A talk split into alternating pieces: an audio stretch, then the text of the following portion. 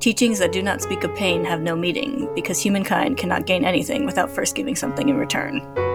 In alchemy, to obtain something, something of equal value must be lost. This is Equivalent Exchange. All right, everybody ready? Yes, everybody just say my name. Say my name, say my name.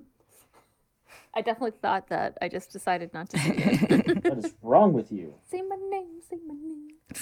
No one is around you. Say, baby, I love you. Is everybody ready?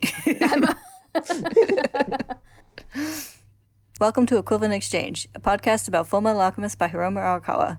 I'm Kayla. I'm Ellen. I'm Kazam. That's good. So I'm much glad. Enthusiasm. Today we're going to be discussing chapters 89, 90, and 91. Yay! Woo, woo violence, woo! And then we're not going to do three chapters anymore for a while, so I don't know. Oh, also yay! Blessed relief for you. Yes. But I'll have to wait. I'll have to wait to read more. You like tentatively like pull the paper up. Be like, no, I mustn't. Oh, there's no paper. It's all ebooks now. It's all like I my mouse hovers over the thumbnail and I'm like, I mustn't.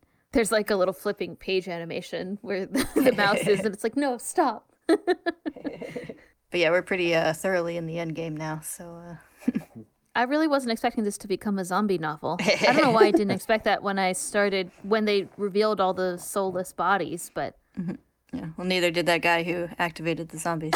That's what I was like. I expected them to be horrifying. I didn't expect them to start eating people. That's the zombie part that I didn't expect. He immediately chomps on the guy, and I was like, "Oh no!" It's like, well, that was all y'all's mistake. Yeah. Well, they didn't give them guns or anything, so I guess that's the weapon they have. They're chompers. Yes, I guess so. It's probably better they didn't give them weapons, although I don't know if they. Maybe they could fire weapons. Maybe they could control weapons. I don't know. Control is a very strong word. They'd all be like shooting each other. They get really distracted by them. They might be able to fire them, but yeah, you're right. I don't know if they would be able to. I think there might be a lot of needless, dismemberment, like soul army fatalities. Yeah, exactly. Dismemberment of themselves, which is probably not desirable. I do like the other doctor's like, we haven't done the tests yet. And he's like, forget it. And it's then like straight out of a horror movie. Yeah, pretty much. It turned into, that's what I said, turned into a zombie movie or a zombie book. They do have one horrifying eye, as it turns out. Anyway, I guess we should talk about it. You should do something before we discuss, but I was just so taken aback. I didn't expect it. I should have, but I didn't expect them to be that like that. I guess that kind of horrifying. that to act in that specific way, although it's not surprising. All right, so yeah, we'll do our summary recap and then talk about zombies. Yay, yeah. Zombies! No, that's good. I'm glad you're excited. Chapter 89 opens with Scar's group arriving at the Kanama slums. They take in the smoldering remains of the recent fire and the giant mound of earth Hohenheim made, and wonder what the heck happened here.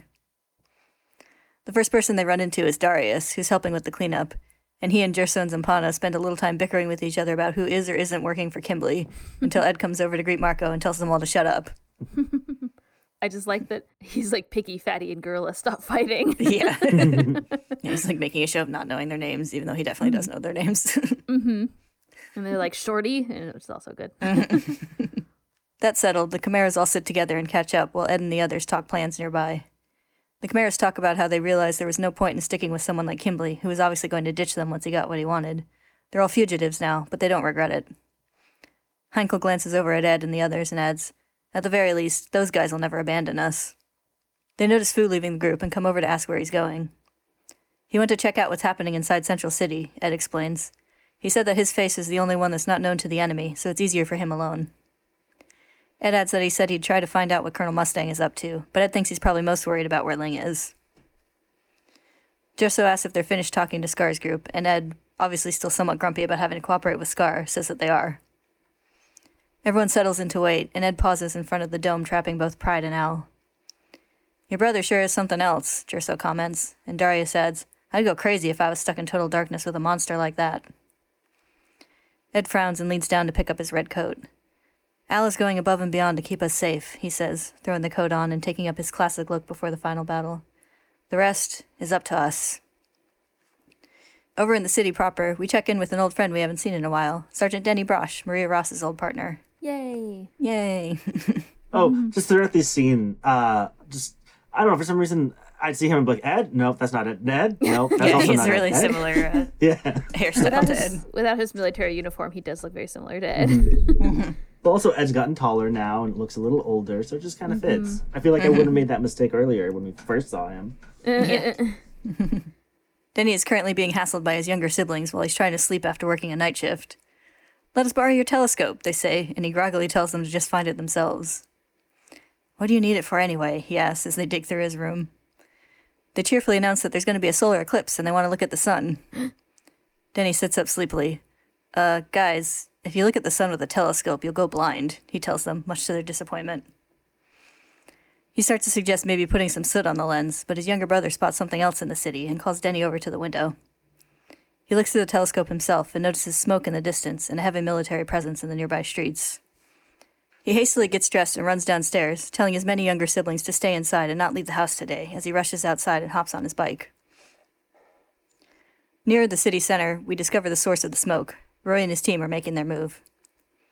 Roy uses his fire alchemy to destroy a military transport, and the soldiers radio into their superiors to report the heavy damages they're taking. One of the higher-ups gripes about how Mustang won't just do what he's told, and asks how many attackers they're dealing with. His men report that it's only 4, but they've been unable to retaliate because they've taken the Fuhrer's wife hostage. That doesn't matter. Don't worry about the Fuhrer's wife, he replies, much to the other men's shock. Just make sure you capture Roy Mustang alive. The Fuhrer's wife is useless to us. His men hesitate, but give the order. On the ground, more soldiers move in to overwhelm Roy and his team. They talk to each other as they prepare to engage, wondering why so many of them have been called in to deal with so few targets. The ones unfamiliar with Roy also speculate on what his abilities are, and an older soldier who saw him in action during the Ishval War chimes in with an explanation. First he sparks up the dust in the air as a makeshift fuse, then boom, the target just explodes. The others laugh at how absurd this seems, until a spark of alchemy arcs over their heads and they madly scramble to get away from their vehicle before it explodes. A little later, the soldiers chase Roy's team through a large warehouse and finally manage to corner them, along with Mrs. Bradley. Roy raises his hands above his head, but says, You won't shoot, not with her here. But the soldier in charge coldly gives the order, Shoot everyone except Colonel Mustang. Gunshots ring out, and the Central soldiers fall to the ground, clutching at bleeding wounds in their arms and legs. In the rafters above, Roy's old war comrades lower their weapons, and more enter the room from behind, holding guns on the Central soldiers.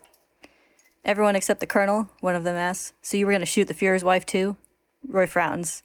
Those were the words I wanted to hear, but now I wish I hadn't. His men round up the Central soldiers while poor Mrs. Bradley begins to tremble, eyes wide with shock. Have my husband and I been abandoned by this country? She asks shakily. Or was it my husband who abandoned me? Roy kneels down beside her. I don't know, ma'am. I don't know, but I promise that we will protect your life no matter what.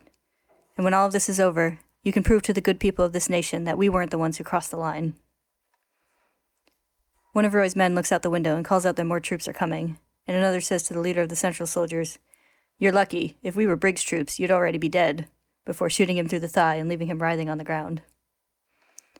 Roy's team starts to move out. They ask if he hasn't told Mrs. Bradley that the Fuhrer is missing yet, and he replies that he doesn't want her passing out from the shock and making it harder to move around. Another soldier comments on just how many troops have swarmed the area. You sure are popular, Colonel. And Roy says to try and lure them in. The others will be making their move right about now. Over at the command center, the officer in charge is getting more and more frustrated with his soldiers' inability to wipe out so few opponents, though one of his men on the radio updates with the fact that several more have joined Mustang on the field. That bastard, where did he get so many men? The officer gripes, then demands a damage report. 59 wounded, the man reports. 0 casualties. And out on the field, the Central soldiers are realizing the same thing. Considering their opponents include such infamously deadly soldiers as the Flame Alchemist with the Hawk's Eye watching over him, it's impossibly lucky that no one has died. Roy's team isn't shooting to kill. The officer in charge is enraged by this, perceiving it as mockery. He orders more squads sent out, roaring that he wants to see Mustang and his men's corpses stacked in front of him. "Don't let them get in his way," he snaps, to the confusion of his subordinates. Over at HQ, Olivier listens as the other higher-ups gripe about Mustang's attack on the city, and when they mention the lack of fatalities, she comments, "Colonel Mustang must have gone soft." They start to grumble agreement, until she continues, "But the Central City troops must be even softer if they can't defeat them. Since its founding, this country has never been attacked by a powerful enemy. You could thank the man downstairs keeping our borders safe by staying on the offensive, but that overconfidence is this country's biggest weakness. You're great at attacking, but have a terrible defense." She pauses to give a smug smirk. "How about lending me a few of your Central City troops?" One of the other officers scowls and leans in to glare at her. "You forget your place, Armstrong," he says. "Do you really think you're here because of your abilities? You're merely being detained here, that's all. I'm aware of the close bonds between you and your Briggs troops. Keeping you here acts as a powerful deterrent against the threat of resistance from those men." The other officer in the room, who had shown her the mindless army waiting underground, reminds her of that additional threat if she thinks of acting out, but Olivia just laughs at all of this. "You understand nothing about us," she says. "I've already told my men to abandon me in the event of an emergency. Survival of the fittest is the law of Briggs. If I died here, they would simply cast me aside because I was too weak. A force that can act unflinchingly and without hesitation even in my absence. That's the Briggs way." She turns to meet the officer's glare. "Don't talk so lightly about the troops I've trained without knowing the facts." And as she speaks, another conversation takes place in a darkened room somewhere. Colonel Mustang is engaged in combat in the Western Industrial Sector. A large number of enemy troops have been sent there. "All right, let's go. We can finally say goodbye to this underground storage." Out of the darkness, Buccaneer, backed by a large number of other Briggs soldiers, emerges with a fierce grin. It's time to rip out the throats of those spineless fools in Central City headquarters. Back at HQ, Olivier smiles as alarms begin to sound. "See, here they come now. Veterans all, each one of them capable of going toe-to-toe with a Briggs Mountain grizzly." She smirks at the other officers. "Those dolls that you're all so proud of versus my men. I wonder which will prove to be stronger." Out on the streets, the Central troops scramble to react to the sudden and apparently out-of-nowhere arrival of so many more attackers. "How many men do they have?" one soldier demands, and a soldier listening to the radio responds, "Unknown, sir, but judging from their equipment, they must be from the north."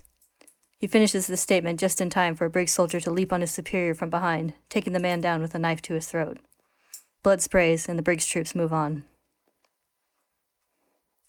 Back with Roy, he's explaining the Briggs soldier's arrival to one of his men. He worked with Olivier to keep them hidden in the Armstrong mansion, sneaking men and arms in with the construction supplies while it was under repair. Another soldier skids in, interrupting the conversation to frantically ask for another clip, but everyone is running low on ammo now. Roy tells both of them to leave him behind if things get bad, which they immediately agree to Roy's slight annoyance. On the opposing side, the Central troops take note of the fact that Roy's group hasn't been attacking with guns much lately, relying mostly on Roy's flame alchemy, and they deduce that they're almost out of ammo and prepare to make a final attack.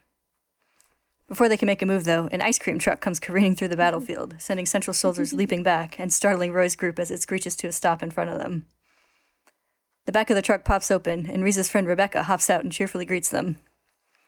"When I saw the flames, I thought it might be you guys. Let me guess, out of ammo?" She rolls up the side panel of the truck, revealing boxes of arms and ammo, and everyone cheers and starts distributing it around. The driver, who's wearing a hooded coat, leans down to hand Roy a gun, and then smiles. "Long time no see, Colonel Mustang," she says, pulling down her hood and saluting. Second Lieutenant Maria Ross, returning to duty without authorization, sir." Yay, Maria Ross. She did it. Nearby, Rebecca helps set up and fire a grenade launcher, which covers the field with enough smoke and tear gas to let everyone pile into the truck and make a clean getaway. In the back of the truck, the soldiers, and Mrs. Bradley, listen as Rebecca talks about the Sheenie's weapons they were able to bring in. I'd never noticed Mrs. Bradley in there, just kind of quietly listening to everybody until I read it this time. She's their hostage. Yeah, she's just like, okay. Guess this is happening. Yeah. Roy and Risa sit up in the cab with Maria, and Roy asks who authorized all of this. "Would you like to speak to him directly, Colonel?" she asks with a smile. The truck stops in a wooded area nearby, and Fury uses the telephone pole there to wire up a communication device. Maria hands Roy the receiver, and, unsure of what kind of important Sheen official he might be talking to, he very formally begins, "This is Colonel Mustang from the state military speaking. Thank you very much for—" But a laugh on the other end of the line cuts him off. No need to be so polite, sir, the voice says. Let's just talk to each other like we always do, Colonel. Roy's eyes widen in shock as Jean Havoc continues. Serving the community for 80 years, this is Havoc's, your neighborhood general store. We have everything from rubber waistbands for your underwear to armored trucks. One phone call and we'll deliver anywhere. Well, sir, how would you like to pay? Roy recovers from his surprise and grins widely. I'll pay you when I'm promoted. Put it on my tab. That's the end of Chapter 89. Yeah. Everybody's back. I know. Backstreet's back. All right. I don't know what's gotten into me. I'm all into song and dance today. Roy's group doesn't not resemble a boy band. That is true. There's the tall one, the blonde one. There's the one with the goatee, a.k.a. Havoc. Oh, there's a little one. There's Fury. Right? And the goodest boy, Black Hayate. Yes, the mascot. Yeah. That's the thing that boy bands have, right? Chapter 90 opens with Ed's group outside the city, where Lan Fan and Darius are able to pick up the signs of the ongoing battle in Central, rising smoke and distant alarms. Ed takes that to mean that Roy is making his move, and he contemplates for a moment what they should do. I say we take advantage of the commotion and strike at the center of the underground passageways, he decides. Hohenheim agrees, saying that he has a countermeasure in place in case the nationwide circle is activated, but it would be best to prevent that from happening in the first place. He gazes out at the city on the horizon. He's still the same dwarf inside the flask. He's just gotten bigger, that's all. If we destroy the container, he'll most likely die. Inside him are trapped the countless souls of Xerxes' citizens that are crying out for help. Ed frowns, clearly unsure how to respond to that, and the others begin to discuss how they're even going to reach Father in his lair. Scar suggests the tunnel entrance he took with May back when they all first met Father underground, warning that it's guarded by many Chimera, but that all of them together should be able to get through. Darius suggests that the injured Heinkel and non-combatants Marco and Yoki stay behind to keep watch and wait for Fu's return. Yoki is particularly eager to take that suggestion. I think you generously described him as a non-combatant. Non-combatant Marco and General Fuck-Up Yoki. You're ruining our plans. I like how Yoki fervently nods when he's like, why don't you stay behind? He's like, yep. Yeah. As everyone prepares to move out, Ed approaches the Dome of Earth and calls out to Al. We're going to go kick the crap out of that bearded guy who lives underground, Ed says, and Al tells him to be careful. Ed promises to, knocking his fist against the outside of the wall of dirt, and Al returns the gesture from the inside. Behind him, Pride continues to tap the stick against Al's helmet, the metallic sound ringing out. Back at Central HQ, Olivier sits very calmly as the angry officer holds a gun to her head and screams at her to call off her men. I don't know who these guys are, what these guys' names are. They're just the bad guys. Asshole one and asshole two. Yeah pretty much. Do you really think you can get away with this, he demands. I'd like to ask you the same question, Olivier shoots back. This so-called father told you, didn't he? About what's being sacrificed and what he's trying to achieve? Yes, he told me. We, the chosen ones, will ascend to even greater heights, and this country of Amestris will change the world. The sacrifices that accompany this transformation can't be helped.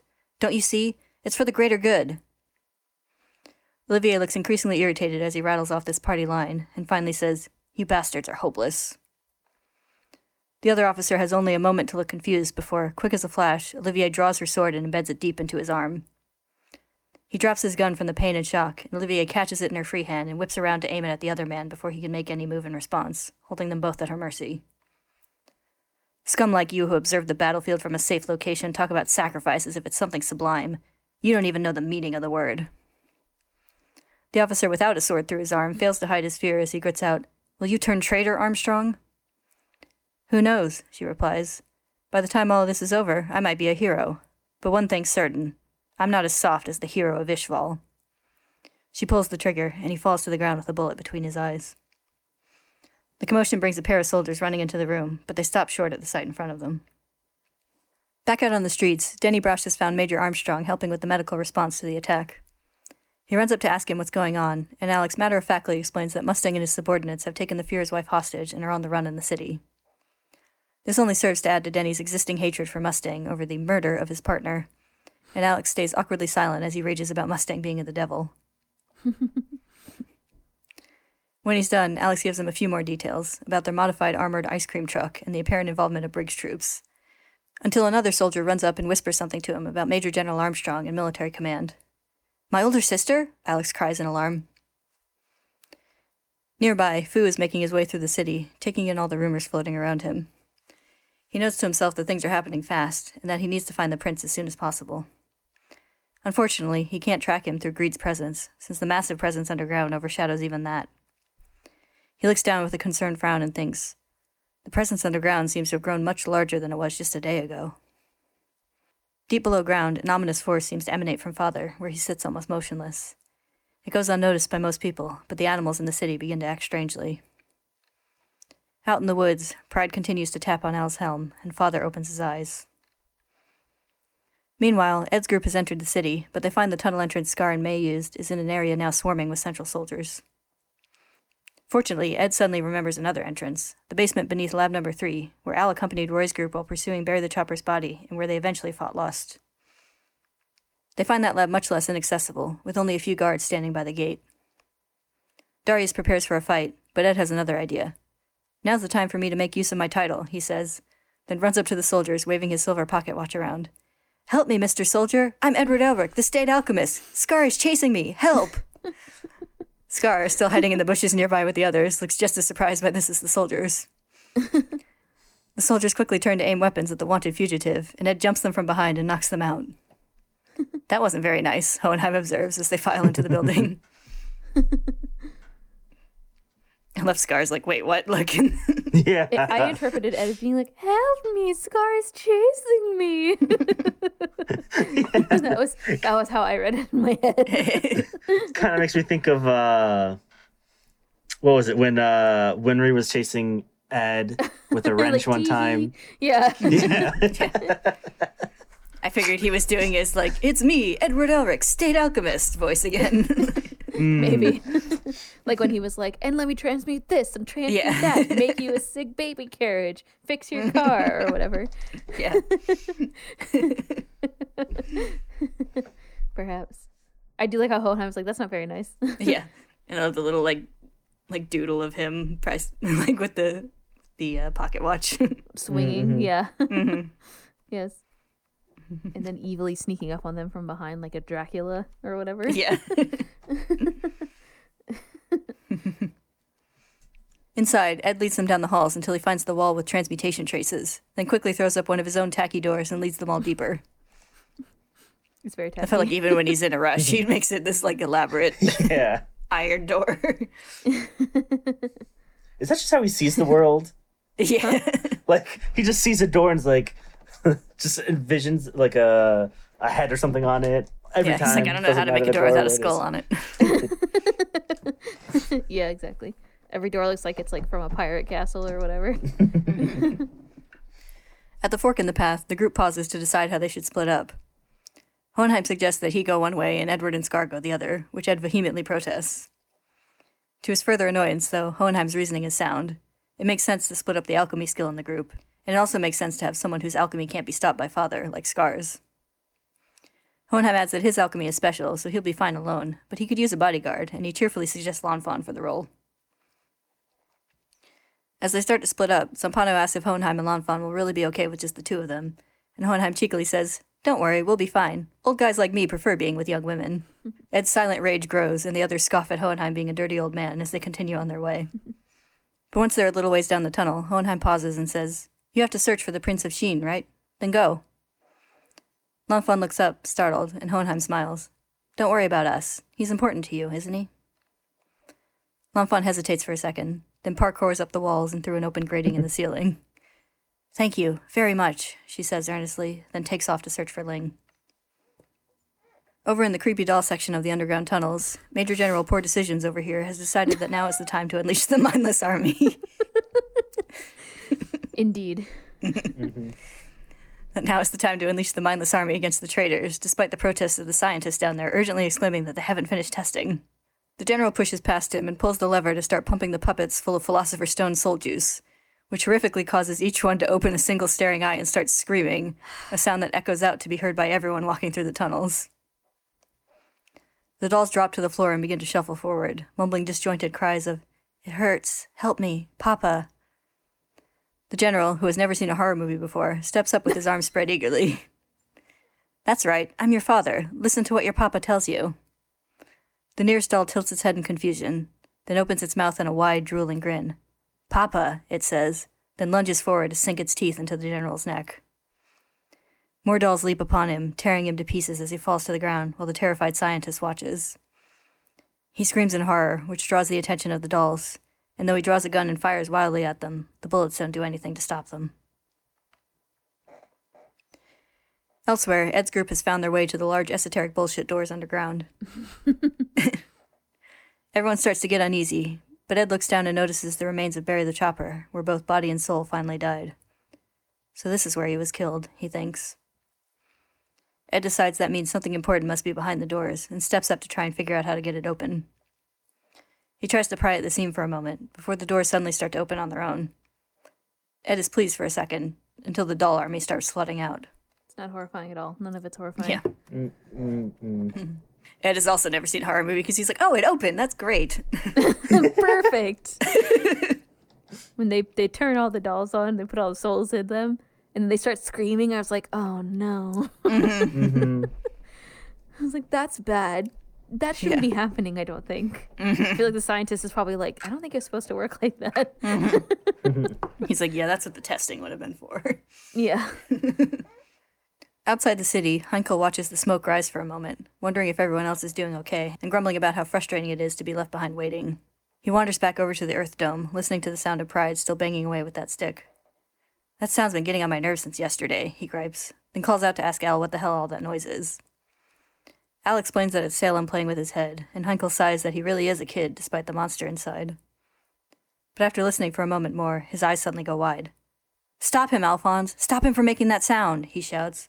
It's Morse code. He's telling them our locate. He cuts himself off as he senses someone approaching from behind, but he's too late to dodge Kimblee's explosive attack, which tears up his back and blows a hole in the dome, trapping Pride. Al stares in shock as Pride emerges from behind him with a smile. Thank you for coming to pick me up, Kimblee. Kimblee complains that he has other work to be doing, and Pride gives a childish laugh as the eyes and teeth of his shadows come back to life. Forgive me, he says. I won't let my guard down again. Which ends chapter 90. Famous last words, huh, punk? Punk. Like, oh, he's just a kid playing with my helmet. Just kidding. He's been sending the Morse code the whole time. Yeah, I had forgotten about that. And I was like, you keep showing Selim doing that. Oh, it's important, isn't it? Oh, I remember what happened. Oh, I can't talk about it, though. Yeah, you have this couple, like, ominous panels, and you're like, what's going on with this? This isn't going to be good. I was like, is he do no? And then like the next panel, Heinkel's like, he's doing Morse code, and I was like, oh, nah, that's not good. And then Kimblee shows up, just like, no, not Kimblee. That's like the worst possible scenario. Honestly, what I thought I remembered was Sloth tunneling through to like dig a hole through the earth. Like that's his thing. That's what he does. But I guess it was Kimblee. I forgot about that. like a mole, like a mole. Yeah, they're known for that. They're known for digging, right? That wasn't on the Canadian citizenship test. Just saying. I thought they're known for hanging out in the subway station. Yeah, exactly. They're known for having delicious pastry tails, apparently. Well, I feel like every part of this continent has like a fried dough variant. Yeah, of course. That are all called something absurd. Like, what are the others other than beaver tails? Like elephant ears and beaver tails and funnel cakes, which at least is descriptive, I guess. Yeah, funnel cake does look like it was made with a funnel, like pouring batter into a thing. Yeah. Like fritters. Anyway, beaver tails. Yeah. I'm really interested in like that kind of, this is a total tangent, but like that kind of like a type of food that like exists in like most cultures in some form, like dumplings. True.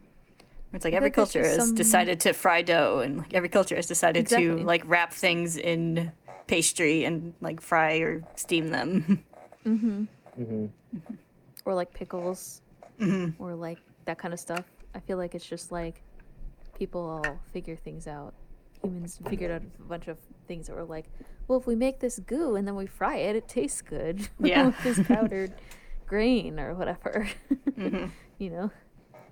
There's an interesting story behind that, actually. Making dumplings or something else? Well, like basically dumplings are the equivalent of. Mm-hmm. It actually originated in like the Middle East. Mm. And there was a famous chef who traveled to the east and one traveled to the west. I fucking hate you.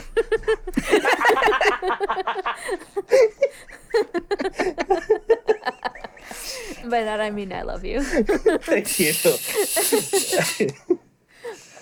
I was like, is this some like Marco Polo shit?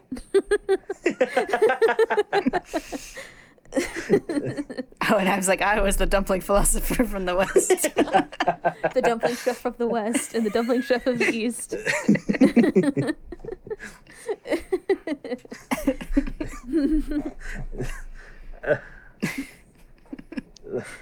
Ling got his mission from the dumpling queen. They're like the dumpling's pulse. It's the pulse that goes through all of the earth.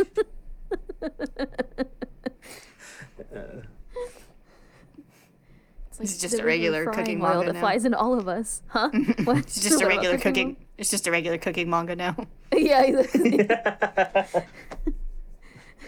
They're looking for the magical ingredient that'll like make all their food good. Salt. It's salt. It's salt. It's a whole different story if that's the case. Salt. I think you're the philosopher from the East, the dumpling philosopher from the East. Didn't I say that my alchemist name would be something about cooking? I forget. Like the cast iron alchemist. I think he did. Roy's the flame dumpling chef because he just burns everything he tries to cook.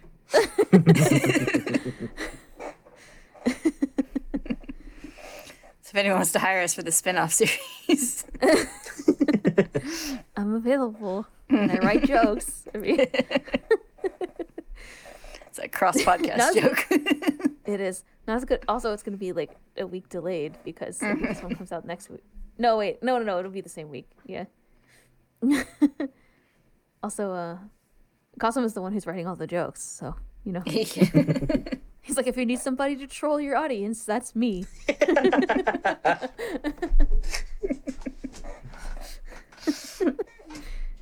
right. Shall we continue? Please. And the madness. And then we can have dumplings after, right? Mm-hmm.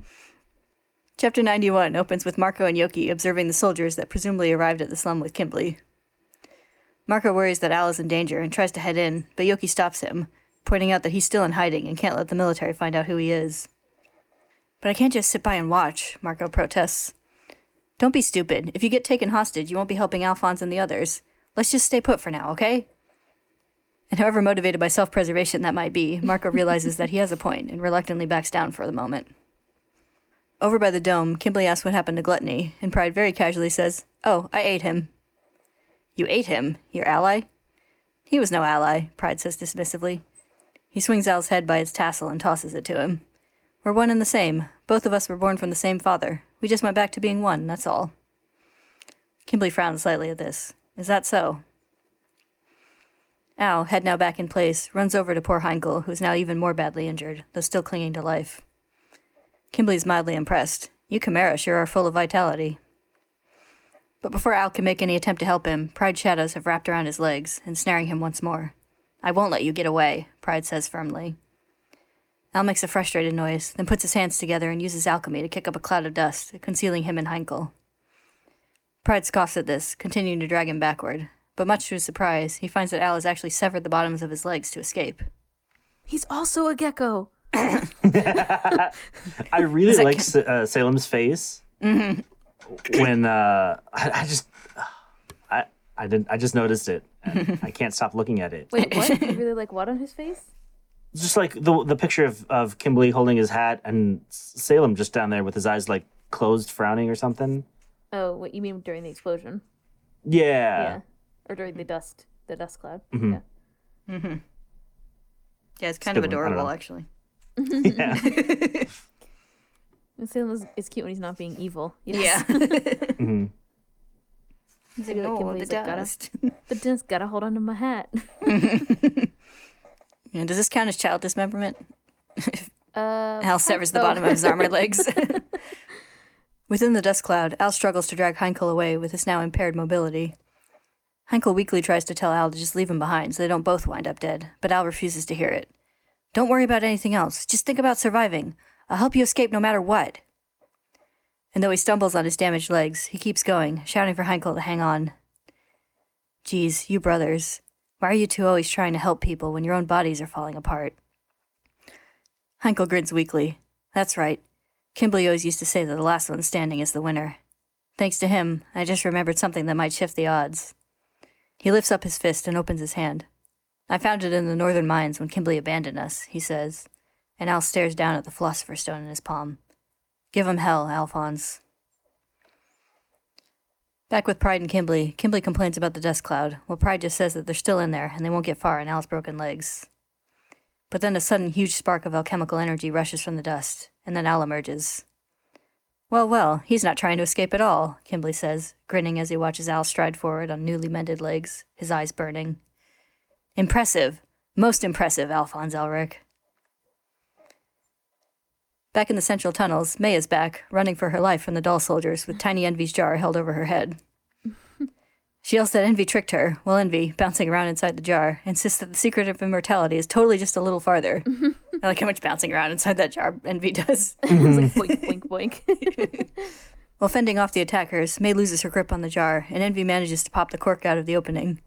I'm free, they cry, soaring through the air, until they land on the back of a doll soldier.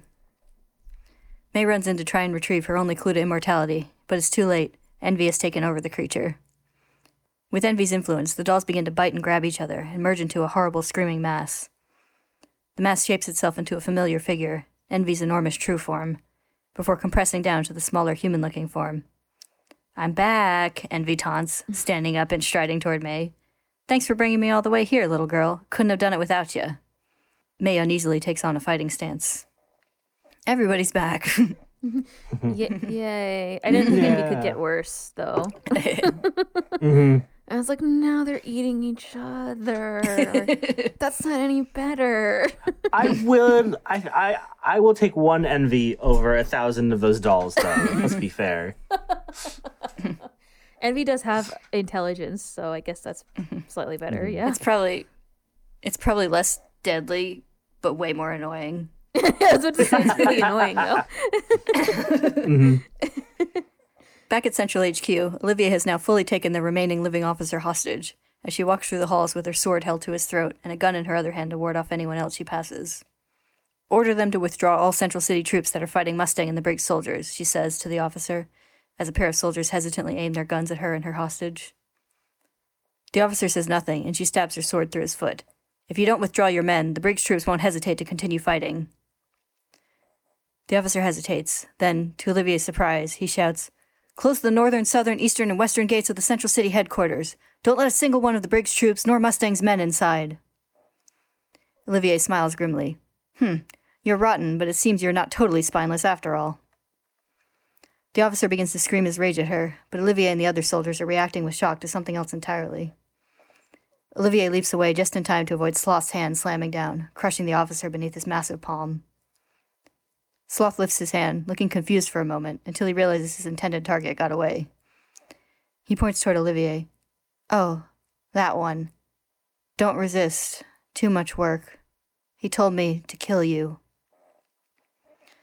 Despite this threat, Olivier smirks. Ha! Another position above me has opened up. Is it a threat? It's like, don't move. Too much work. I think the threat is more that the giant monster is looming over her. Yeah, that's legit. Yeah. I mean, he just smooshed the wrong person by accident, though, so is it? Yeah. Anyway. She swings her sword in a dramatic arc to hold it at the ready as she stands before Sloth. I appreciate your help, homunculus. Thanks to you, I didn't have to soil this sword, which has been passed down the Armstrong line for generations with the blood of scum. Gosh, she said the thing. She said it. What's funny is when I was first reading, like, one of the introductory chapters with her, There's like a close-up of the sword. You can see it's got like roses like etched into the blade. Mm-hmm. And I was just like, that sword looks like it's been passed down the Armstrong line for generations. And so then we got to this chapter and she said it. And I was like, yes. Yes. I was like, she is like Alex. Underground, Ed and the others are struggling to fight back against the doll soldiers, who just keep fighting no matter how horrifically damaged they get. What the heck are these creepy things? Zampano and Darius cry as they fight them. And why won't they die? Ed has seen enough similar horrors to hazard a guess. These things, they've attached people's souls onto these dolls. Everyone wonders how they're supposed to kill them, and then Jerso notices a few of them wandering toward the door the group entered from. Stop, he shouts, using his sticky saliva to pin them to the ground, before calling out to Ed. Ed quickly seals up the door with alchemy, keeping the dolls from leaving, but also blocking their own escape. Sorry, I blocked off the exit, Ed says, but everyone else agrees that keeping these things from getting outside is most important. Ed watches the dolls' mindless movement and their desperate cries of pain and hunger, and cries for their mother. How could they make such things, he wonders, but then focuses his attention on the door they came from. In any case, we need to get past them if we're going to kick the crap out of that bearded guy. It ain't going to be easy. And everyone surges forward to continue the attack. Elsewhere in the tunnels, Hohenheim has found his way to Father's domain. You came alone, Father says, without turning or even looking up from his book. I was sure you'd bring the brothers, too. I don't need that many people just to scold one little troublemaking brat like you. Hohenheim casually walks around to the front of Father's throne, hands in his pockets, and gives him a smirk. Right, dwarf in the flask? Father scowls and slowly stands up. Slave 23, you once gave me a part of yourself. This time, you will become a part of me. That's the end of chapter 91. Wow. Shit's going down. Shit's getting crazy. Yeah. Oh my god, so many things happened. Wow. Yeah, no. Lots of returning characters. They're there. Except for who did they say didn't come back on the podcast that we were on, the Fullmetal Analyst podcast? Well, I remember it was the dude from Dominic, the guy from Rush Valley. Yeah. Mm-hmm. And they're like, he doesn't come back. Yeah. So he hasn't come back. Oh, huh? Yeah, and in that I said, oh, I think he does. I thought he was the one that gave Lan Fan her arm, but I guess they didn't say who did yet. They may or they may not. I don't remember. I don't know. Maybe they don't. I assume they're not going to say, but doesn't say it wasn't him. So it was him. There we go. Bam. Yeah. He came back. The problem solved. Mm-hmm. Yeah, I think he does get mentioned again, though, so it depends on your definition of return, I guess. But yeah, we got Denny Brosh is back, Maria Ross, Havoc. I like how Brosh Envy, unfortunately, has like a telescope and stuff. Envy. Yeah. Like how Denny Brosh seems to be like the main breadwinner of a family of just all his younger siblings. Yeah, and like his. It looks like older people in the background, like maybe his grandparents or mom or something. I don't know. But yeah. Or maybe it is all his younger siblings. I don't know. It's hard to tell. When he was leaving, the ones leaving. Mm-hmm. The ones that were in the background when he was leaving. I mean, they're like, you're going to miss breakfast. Maybe they are younger. I don't know. I think it's all. But it's cute because he's taking care of them and whatever. Yeah. He tells them all to stay inside. Shit's going down. Yeah. I mean, it's legit. Mm-hmm. Also, there's a solar eclipse. There's going to be a solar eclipse. Mm-hmm. Is that the special astrological event that we've been waiting for? It can't be relevant at all. And by astrological, what I meant was astronomical, because this is an esoteric bullshit corner. Yeah, anyway, it can't be that. Mm-hmm. It's like, oh my god, whoa, solar eclipse, whoa. And there was a solar eclipse a couple years ago. Everyone was like trying to blind themselves. You were actually in the darkness zone. Mm-hmm. Yeah, and you said it was whack. Everything got dark and the crickets were like, what the fuck? But yeah, totally not going to be relevant to anything coming. No, I imagine that it won't be. Oh, I don't know, maybe they are all younger than him. There's like a girl who looks kind of like she's like Winry's age in the background, making breakfast. There's and a cat. It's hard to tell. Is there someone who looks like an older grandma lady? I don't know. I mean, maybe it's a baby. I mean, her face isn't defined, so it could just be someone with curly hair. I think they're all... Yeah. I feel like the implication is that they're all, like, his younger siblings. They're all little. That makes sense. Maybe. Mm-hmm. Yeah. We got two cats, too? Or is that just one cat and a weird blob? A bag. I I think it's just one cat. I don't know. Yeah. Okay. It's a spotty cat. Mm-hmm. It's also like next cute. To the stairs. It looks like it could be one, but that might also be like. It's a bag. I think it's a bag. No. It's a bag. Okay. Mm-hmm. But it is, the whole scene is cute where mm-hmm. they're like, all the stuff is like covered in toys. All the place is covered in toys. It looks mm-hmm. like Denny's sleeping in like a bunk bed. It looks like so. He probably like shares his room with somebody. It's all very sweet. Yeah. It's also cute and kind of sad that he's like still like obviously really holding a grudge against Mustang for what he assumes he did to Maria. He's like that bastard. Like. Armstrong is like, just gonna look over here. Yeah, just gonna pretend that I don't know what happened. Maybe they'll run into each other though. She's back in Central, so. So where did they start? You said in your dialogue they were attacking like a industrial area. Mm-hmm. So where did they actually like start this attack? I was trying to kind of like figure it out, and I couldn't really tell. It's not just like a base or something. It seems like a big warehouse kind of thing, and the Briggs troops say he's in, like, the western industrial sector, so I think they're just, like, making a commotion rather than, like, attacking a specific target. Started blowing shit up, and then they started drawing all the soldiers there or something. Mm-hmm. Mm-hmm. So that the Briggs soldiers had less to deal with. Mm-hmm. That makes sense. Because I guess the Armstrong Manor was in the east, where they were all hiding out. Mm-hmm. Were they hiding in, like, the basement? Oh, yeah, it said that they snuck everybody in and snuck guns and stuff in while they were doing the construction. So. Mm-hmm. Mm-hmm. You can fit an entire battalion in there or whatever they said. Yeah, wink, wink. Unsettling back then. I guess you read the text that you posted. Because I saw that and I was like, wait a minute, are we reading this yet? Mm-hmm. Did you post that? Because, Mm-hmm. Now, someone mentioned that in the scene where they were reconstructing, we saw one of the Briggs soldiers in the background, the mechanic doing the cleanup. Yeah, it's the like worker guy who's like, everyone get out of the way when Sloth is coming up from the underground. Mm-hmm. Mm-hmm. Oh, that guy. Okay. Mm-hmm. Yeah. And they're like, this pipe is making a weird sound. Our listener Olivia sent a message that added a bunch of space so that I didn't get spoiled, so thank you. Commented about this. Sent us a note about this. It says the guy named Bobby. He has a name? I wasn't even aware.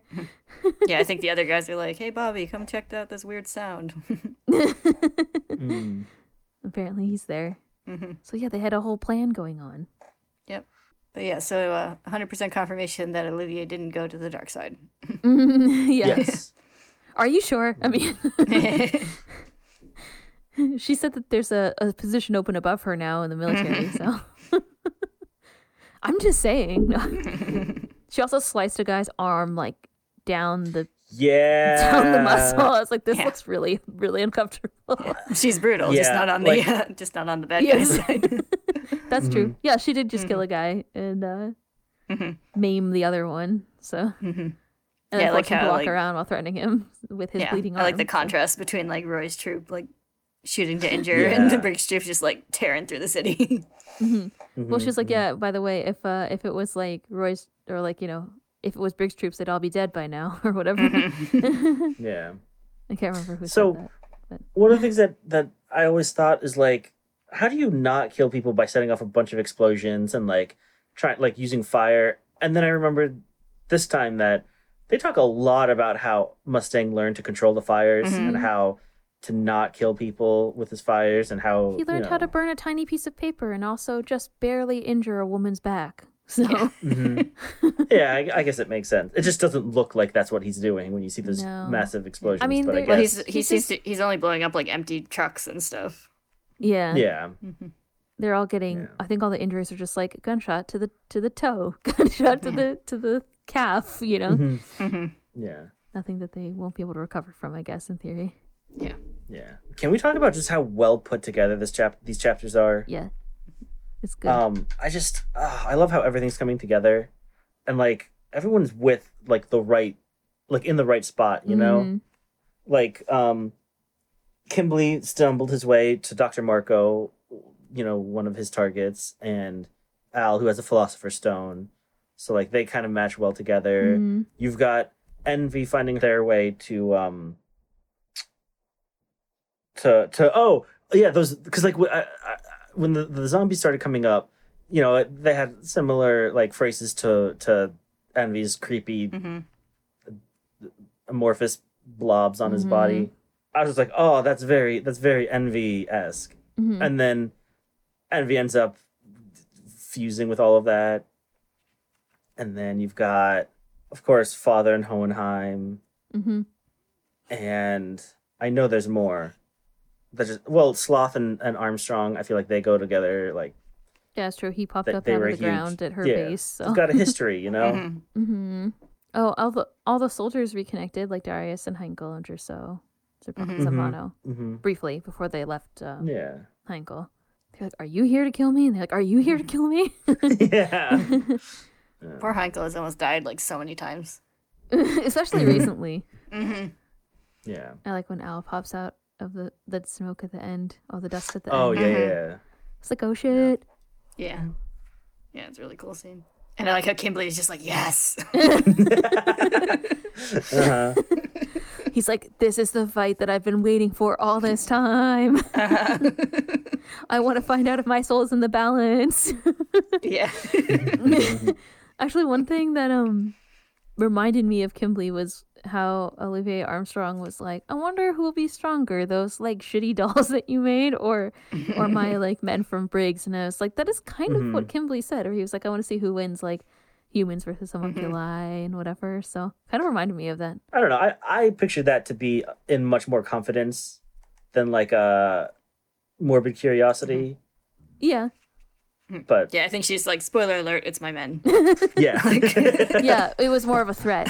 I wonder if it'll be better. It wasn't a question. It wasn't a question, but it did remind me of that regardless. That's fair, yeah. I think they're both kind of about, you know, like pushing human limits and stuff, right? Yeah, they both have like... They're similar in some ways. Different takes on it, but both kind of ascribe to a survival of the fittest kind of mentality. I think we talked about that.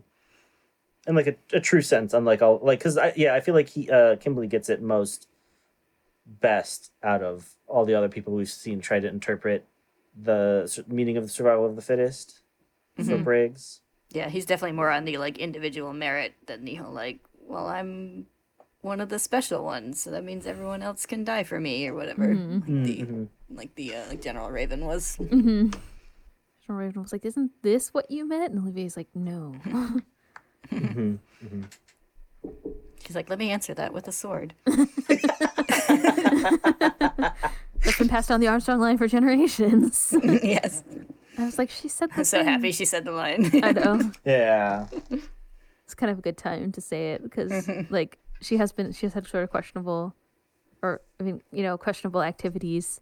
And so you're like, yeah, she's one of them. She's an Armstrong, you know. It's like this moral integrity has been passed down the Armstrong line for generations. Exactly.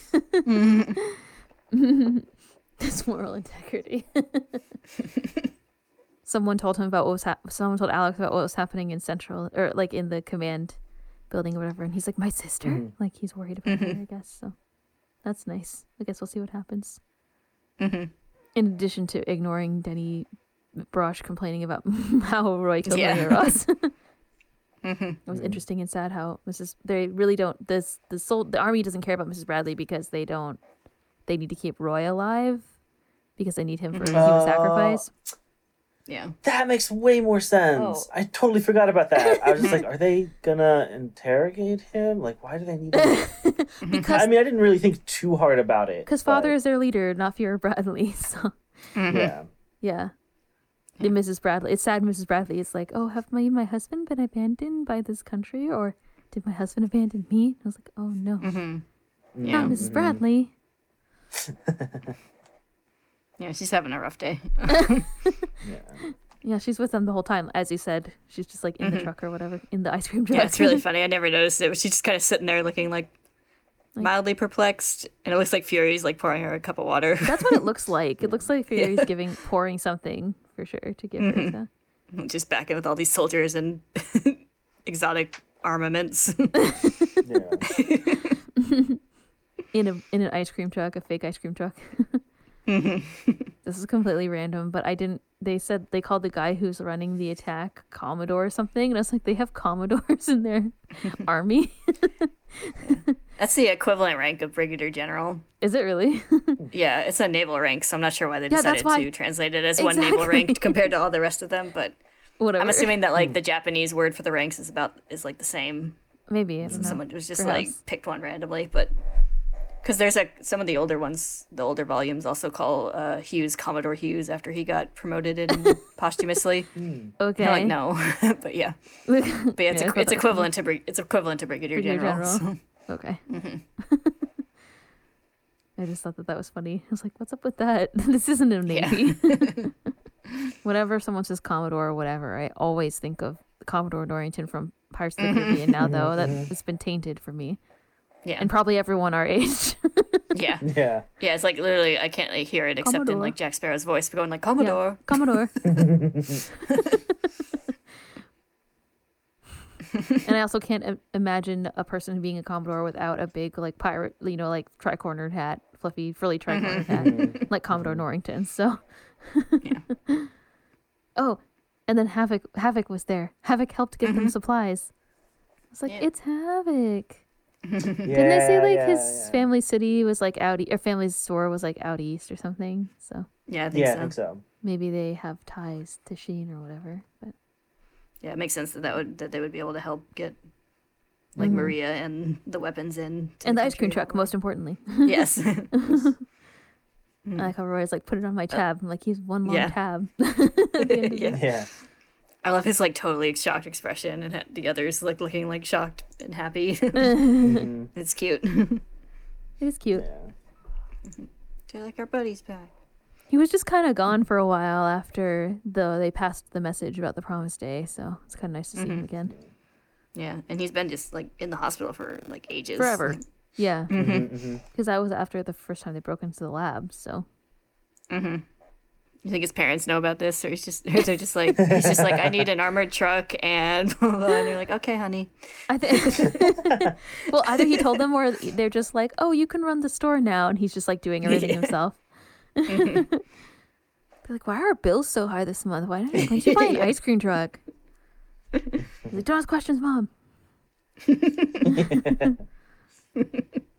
Speaking of the lab, I really liked when they go back into the lab and like Ed find. First of all, we joked about him making the door again, which was funny. But also, I like that Hohenheim was like, "Come with me, Lan Fan," and then he's like, "Oh, you can go look for the prince or whatever." Oh yeah, I was like, "Hohenheim, so nice." I'm not crying. You're crying. And then I was like, "Cosm was right that they're in love." I mean, what? I love it, just completely irritated by everything Hohenheim does, Ed is. Yeah. He's like, it makes sense, but even how dare you? Yeah, it's like even when he's right or just saying something totally innocuous. Yeah. Hohenheim was probably like, that's what I was like when I was his age. Yeah. Before I got turned into a Philosopher's Stone. There's just all these images of him, like, grinding his teeth and looking furious. Yeah, being anywhere from moderately annoyed to furious, yeah, in the background. Cosmo, I think you're right about Lan Fan and Ling. I think they're in love. There was no Ling this time. Were you sad? A little bit. But these chapters were really, really good. It was good. Yeah. Oh, yeah. It was really horrifying that Fu said that the presence underground has gotten bigger than even a day before. I don't like that. And the dogs and rats are starting to freak out. Yeah. Which is never good. That's true. Do you think that's just because they're putting all the souls in the immortal army? Or is it that they're building the immortal army? Or is it something else that is not yet been revealed? I wasn't sure what it was. If it was, maybe, like, the next picture they have Sloth on the ground. I don't know if maybe it's the arrival of Sloth, but I feel like that wouldn't make a big enough difference.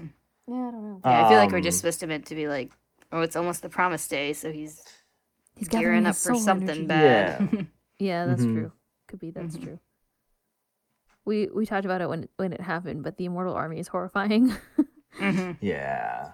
And like as soon as they're screaming, I was like, that's even worse than what I thought it was gonna be.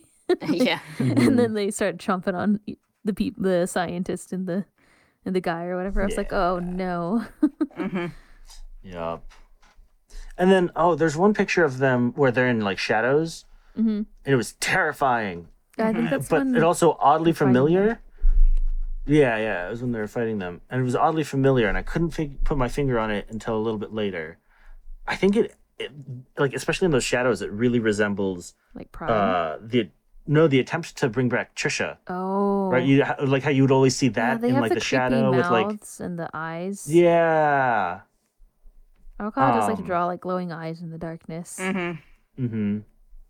But, like, sort of a weird, not... Mm-hmm. Yeah, do you mean the panel, like, mouth while they're eating the soldier guy? Because you can see, like, his ribcage and stuff in shadow. Oh, no, I meant, it's, I think, towards the end of 91. Yeah, I thought it was middle of it. I assumed it was when they started fighting them. Yeah, like, around when Ed and all of them get it. I think it's, like, the page... Where the head is, like, half off? Or a different one? They're in like it's an almost pure black panel. I know what you're talking about. But it's even darker. Oh yeah. No. They are also in shadow too. So they're all black. The background's pretty black. I don't know what page it is, but yeah, it's during the Scar and when Scar and Ed are like they're in the middle of the fight. It's just after Ed seals off the door. Yeah, they're just horrifying in general, and they do have a googly eye. I was like, what's up with that thing on their head? And it turns out it is an eye hole. Yup. There's like there's also an a chapter title page that has one with all the skulls and Father, and they all have like an eye socket hole in the forehead, like all the skulls do. I was like, that's horrifying. Did we ever talk about the weird markings on their face of the dolls? We talked about it briefly because I was like, "Is that an eye?" And you guys were like, "I don't know," but oh, hey, spoiler! We knew. Yeah, of course. We were just talking about. I think we talked a bit about how they resembles the markings on the homunculines. Okay, yeah, exactly. Yeah. That's all I was gonna say. Oh, okay. But I don't remember talking about that. Well, they even have marks on their back, like on their hip bones and stuff, and on their spine. Mm-hmm. I just was flipping through a panel and noticed one. It's on that. It's about to break into song and dance again. They definitely look like they could do a good rendition of Thriller. It is interesting how they're like, I don't know how the army thought that they were going to make this work. So they just, I feel like they just, do they attack each other? I guess they don't. But they attack others? Train. I don't know. Yeah. It seems at least. Yeah, I think they're pretty indiscriminate other than probably not them, each other. Mm-hmm. Yeah, it doesn't seem like they attack each other unless maybe anything with the Philosopher's Stone. Yeah. Mm-hmm. Yeah. I mean, I feel like the case with Envy was a special case where he like parasite attacked the one, and then they started chomping on each other. Yeah, I like how the crew is like, oh, we can't let them get out on the streets. It's like, yeah, definitely don't do that. That's not going to end well. Like the scientist, doctor, or whatever. What do you call him? General bad decision maker or whatever. Yeah, right. Turning on all the souls. It's like, don't do that. That's not a good idea. Mm-hmm. And now you're dead.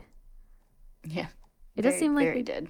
Do they only have one soul? I guess maybe they have multiple, because Ed says that they said when they were fighting them that it seemed like they didn't die. So they must have more than one. Ugh, yeah. I'm not sure. I think it's just like they're not really like alive to begin with, so I'm not sure like true. Like what would normally be fatal, like really matter. I think the one that's partially basically 99% decapitated that's still alive. It's just like they're like I think a case for like the soul thing that just like powers them rather than being like a living thing like the homunculi. Yeah, I think they're more like how Al is just kind of a soul attached to a thing. That's true. I think they're the same. Like they don't have like normal like bodily functions. They can just move because they have a body. Yeah. And a soul attached to it. Yeah, that makes sense. Mm-hmm. Yeah. So as long as like there's enough of them left to move around, they can still move around. Or there's some way the soul is bound to them that's disturbed. I guess kind of like Al. But I don't know. Mm-hmm. It's hard to tell if that exists. That makes sense to you. Well, they must have some weakness. Maybe the weakness is fire. I mean, just explode all of them. No problem. Mm-hmm. Speaking of explosions, Kimblee came back. He sure did. Yay. I was like, oh, Kimblee. Oh, fuck, it's Kimblee. Like, when is that not the response to Kimblee? Like, oh, he's here. Oh, no. And then he blew up Heinkel. And you're right that Heinkel's been attacked multiple times recently. And it's like, not Heinkel. Mm-hmm.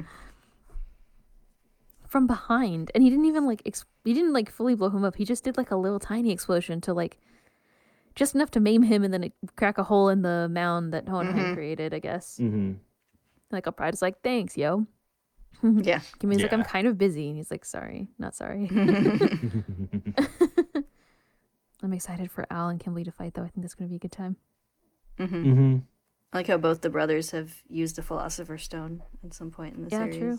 Oh, yeah, you're right. Maybe they don't have any qualms after all. Well, it's both under, like, extreme circumstances. Yeah, I wonder if Al was able to heal Heinkel or not. It's not shown, but I don't know if Al's as skilled as, like, Ed, so I don't know if he could, but maybe he could at least keep him from getting too badly, keep him from dying or whatever. He can at least, like Ed did. Fight off the attackers and get them out of there. Perhaps. There's been some really cool Al panels lately. I know, like the one at the between end with his glowing eyes and between that and then all the stuff on Pride had taken control of him. I really enjoyed that, using his armor body as like a plot device and stuff and a visual device. Mm-hmm. It's been really cool recently. Yeah. Mm-hmm. Like I said, like refusal to like even hear Heinkel suggest leaving him behind. Mm-hmm. Yeah. He's just like fuck that. Uncle's like, well, I do have this thing. Maybe that'll help you. His eyes glow. And during I think I've talked about the like the anime dub outtakes that are pretty funny. There's one I remember in this scene where like Al's trying to drag him away and Heinkel keeps talking and stuff or whatever, and the voice actress probably just goes like, "I'm trying to save your life, asshole." I mentioned this to Kayla before we started, but there's a special comic. There's like an extra comic in the back where Heinkel's like, "Why are you trying to save me when your body is injured or whatever?" And Al's like, "Because you're a cat."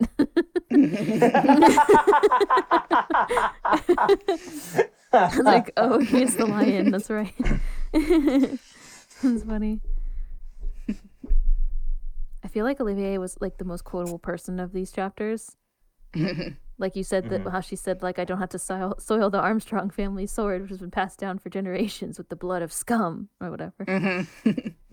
And she said, yeah, she is cool as a cucumber through all of this going on. Like, yeah, I love you, Lady Olivier. I mean, she also said, "Scum like you who observe the battlefield from a safe location, talk about sacrifices if it's something sublime. You don't even know the meaning of the word." And I was like, "Oh yeah, Olivier, yeah, right."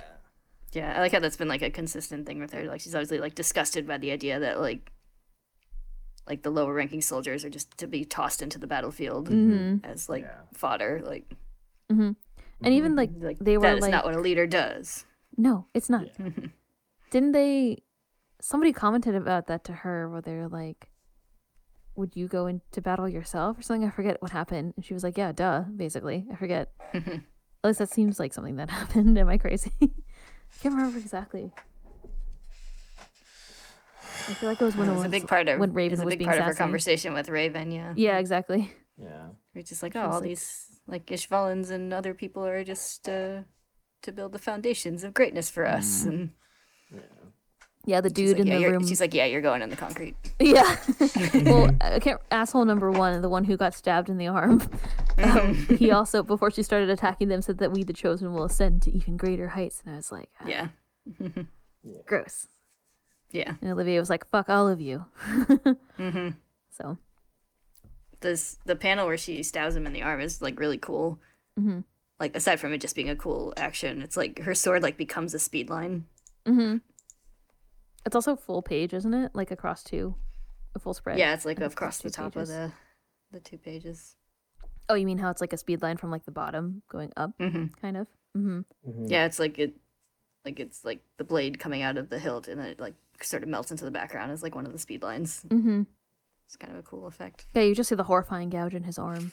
Yeah, it's really like that's like the worst way they could have depicted anyone being stabbed in the arm. It's like, it's like the bottom half of his like arm gets sliced off. It's like down to the bone. Like, it's horrifying. Mm-hmm. Mm-hmm.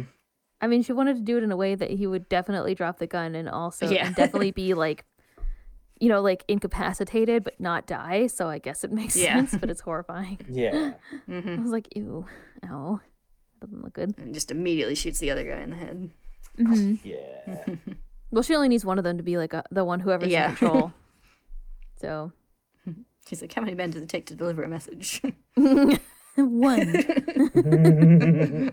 Ironically, a Disney reference. I like definitely didn't get that until I was an adult, and I was like, oh shit. Yeah. I thought it was kind of funny how Sloth just like crushed the other guy by accident. Yeah. Mm-hmm. It's like, no, you don't run away. It's too much work. Mm-hmm. Yeah. Like how he's just like sleeping face down in like Father's lair before that. Mm-hmm. He's always sleeping. Mm-hmm. He's just like, this is such a bother. I like how even Kimblee was weirded out by Pride, where he was like, you ate your ally? Yeah. And then he's like, no, you don't get it. We're the same person. And he's like, you know? Yeah. Kimblee's like, interesting. Yeah. Yeah. So, yeah, you know it's bad if you've weirded out Kimblee. Yeah, really. He wasn't scared. He was just like, weird. And like... Yeah, just like don't know how I feel about that. Yeah. Moving on. Standing back, whistling in the background or whatever, waiting to fight Al, I guess.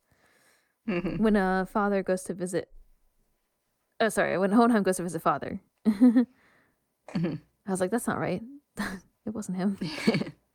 When the dumpling master from the east went to visit the dumpling master from the west. Father was like, this time you'll become part of me. I was like, that's ominous. I don't like that. I don't like the sound of that either. I guess we'll see. Father also said that there's a backup option of like destroying the container of the homunculus, which is kind of interesting. Like as if he's still in a container. And it's kind of we did talk about it before when we were talking about Pride. Like it seems like he can only go I guess Pride can only go use it like Pride can only use the shadows like a certain distance from wherever the main little Selim body is or Salem body is, but they pronounce it Selim in the dub, but it sounds like Salem in the sub, which is the first one I watched, which is why I say Salem. I've just always read it. Yeah. I read it. I just assumed that it was Selim, but it doesn't matter. And he, I guess like Pride shadows can only go so far, but it does seem like Father never goes outside or like Father never leaves. So it implies that he's contained in contained within a mistress, basically. So Hohenheim seems to think that Father is being contained and that you can theoretically destroy the container, and that'll theoretically get rid of him. So I guess we'll see. I think he was more implying the body. The body's maybe. The container. Oh, maybe that's like, you get rid of the body, and then he has nothing left. Oh, it's like he needed to be in a flask. Yeah. No, I think you're right. Yeah. I think I'm. But I think there's a I don't know if it's by choice, but you know what you. I thought about what you mentioned too. Like he doesn't really ever leave his seat except for the one time we saw him in the command. Go, yeah, that's the only time we see him go anywhere. I think. Yeah. Yeah. So, I don't know if that's, you know, by choice or by, like, if he really can't leave, like, headquarters or anything because of all this. He's now more machine than man. Yeah, I was going to say, he also has his, like, cable, his tubes that he needs to be attached to for whatever reason, so. Yeah. I don't know about that. I guess, like, somehow Pride and Father can somehow telepathically connect, or like they're somehow connected because Selim was using Salem was using the like making the noise on Al's helmet, and it seemed like Father like opened his eyes or whatever at that one point, you know, like he heard it. Yeah. Otherwise, I don't know how they would have gotten that message to Kimblee. So. Well, Kimblee presumably knows Morse code if he heard it. So. Yeah, but it was so hard to hear. Didn't they only hear it like right outside the thingy? Right outside the dome? I don't think it really says. Yeah, I guess he could have been there. Kimblee could have been there. But Father does seem to be involved, so it was probably through Father. It was just, It was just like Kimblee's military, so he would probably know it. But... Oh, definitely. If he was around, he probably would have heard it. It just didn't seem like you could hear it that far away from the dome. Yeah, yeah. I think there was definitely something going on. Actually, when I first saw Sloth sleeping down there, I thought Sloth was like putting his ear to the ground, like, "I hear something," and like, that's possible. You know, no, he's just sleeping. Yeah, he wakes up and he's like, "Oh, by the way, I had a dream that Selim is here. Pride is here." Yeah. Well, I'd also seen the earlier time when Hohenheim met Pride's shadows in the tunnel under Lior. It seemed like the message, like, got to Father before. True.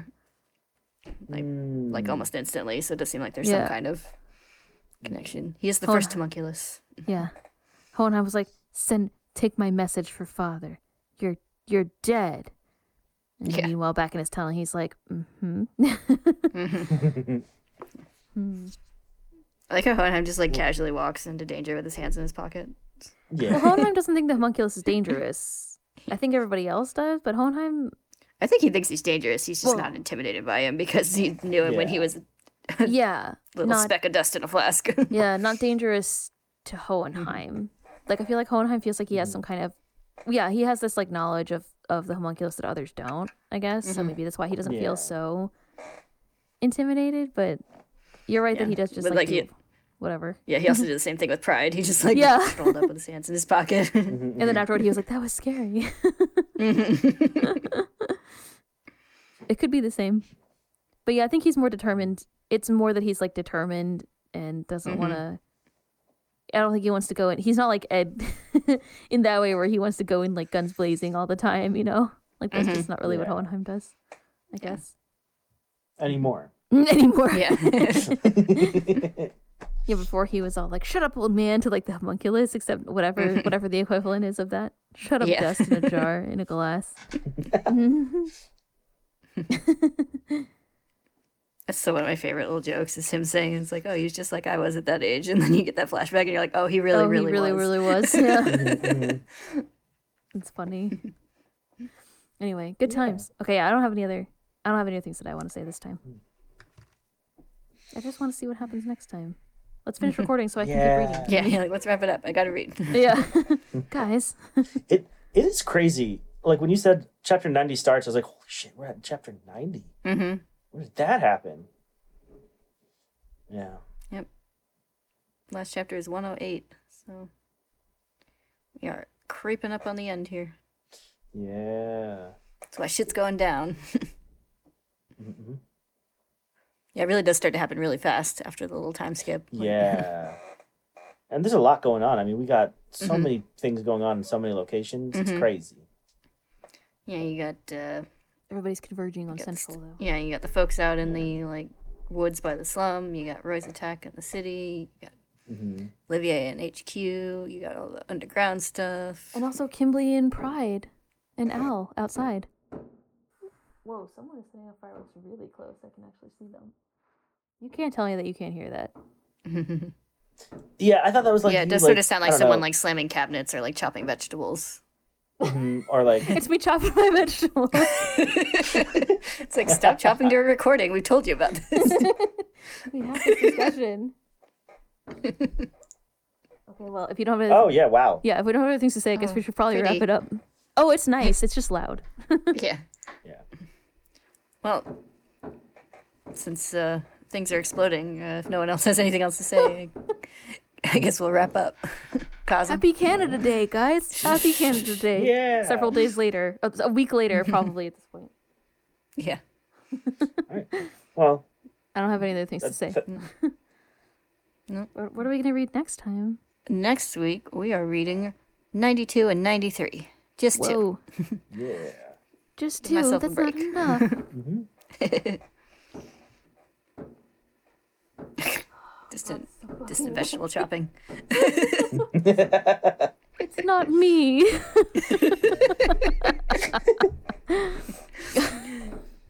Right, well, thank you all for listening. We will see you next time. Less fireworks, hopefully. Next time it should be. All right, bye. All right.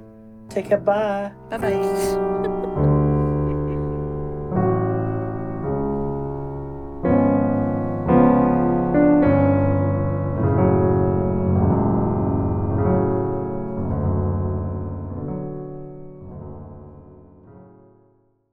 Welcome to Equivalent Exchange, a podcast about Fullmetal Alchemist by Hiromu Arakawa. I'm Kayla. I'm Ellen. Oh, the train. Damn it. Whoa. This is 2 officers injured in a firearms arrest at a golf club. Whoa. So that's a club where you golf and not the club used in golf. Like golf club where it's like you it's just called the golf club and it's like yeah. The inside is like everything is like green. And the servers all wear like sweater vests. I don't know. And the building is shaped like a golf club. That's horrible. Golf club. The golf no, just called the golf club. If you had a thing that was shaped like a golf club and it was like a party club on the inside, but you could only get in if you were a member of the golf club, it would be the golf club. The golf club.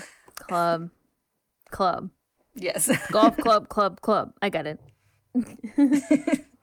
Or the golf club. The golf club, right? The general pushes past him and pulls the lever to start pumping the puppets. You did it again. I know. When will you learn? It looks so pretty when I type it. Like that sounds good in my head when I'm reading it with my eyeballs. The general pushes past him. There's a lot of P's in that sentence. Yeah, I know. Mm-hmm. So I said you did it again. Just like alliteration, okay? Okay, all right.